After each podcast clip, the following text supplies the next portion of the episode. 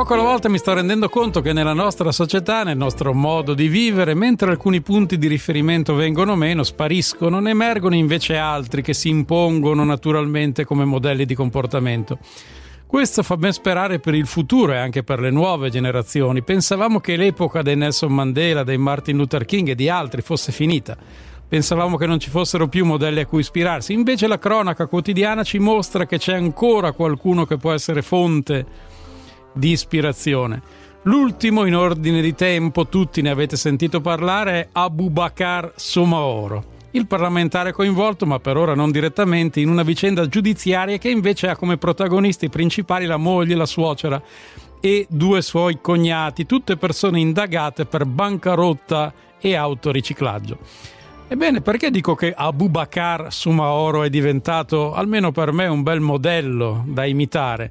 Beh, perché in riferimento a quello che avrebbe fatto la consorte, ha dichiarato che lui non si è mai accorto di nulla, nonostante a quanto pare la moglie, grazie a quelle irregolarità, si sia potuta permettere dei lussi non certo usuali per tutti, ma lui, il nostro Abu Bakr Sumaoro, ha candidamente ammesso di non aver mai notato nulla di strano.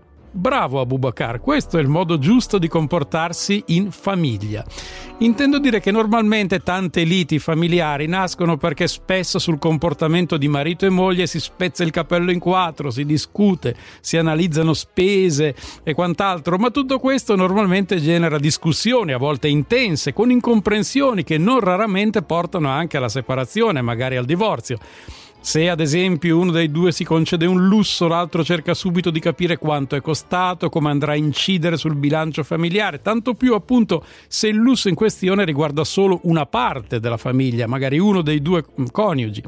Invece il nostro Abu Bakr, che evidentemente ci tiene al rapporto con la moglie e perfino con la suocera, non sta a indagare, non cerca di capire da dove arrivano i soldi che supportano spese non contemplate nel bilancio familiare, no il nostro Abu Bakr preferisce non guardare, non vedere, non indagare, per evitare discussioni di qualsiasi tipo. Abu Bakr su Maoro pensa solo all'amore familiare, all'armonia e per evitare che qualche incomprensione tracimi poi fino alla separazione non fa domande indiscrete, non si incaponisce a tenere i conti sul quaderno delle entrate e delle uscite perché sa che tutto questo potrebbe danneggiare la vita matrimoniale.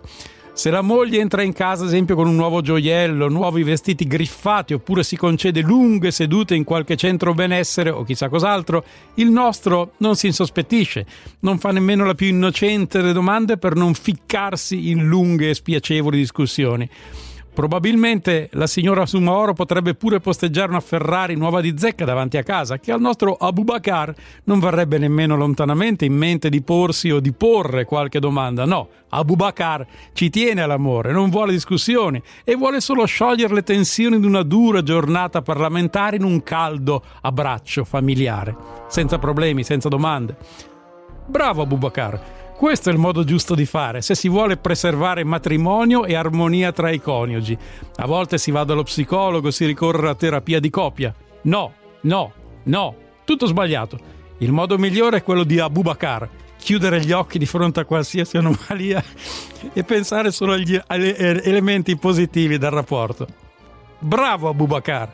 D'ora in avanti nei rapporti sentimentali farò proprio come te. Sono sicuro che finalmente potrò arrivare a un duraturo, stabile rapporto di coppia che condurrò sicuramente secondo le regole di Abubakar.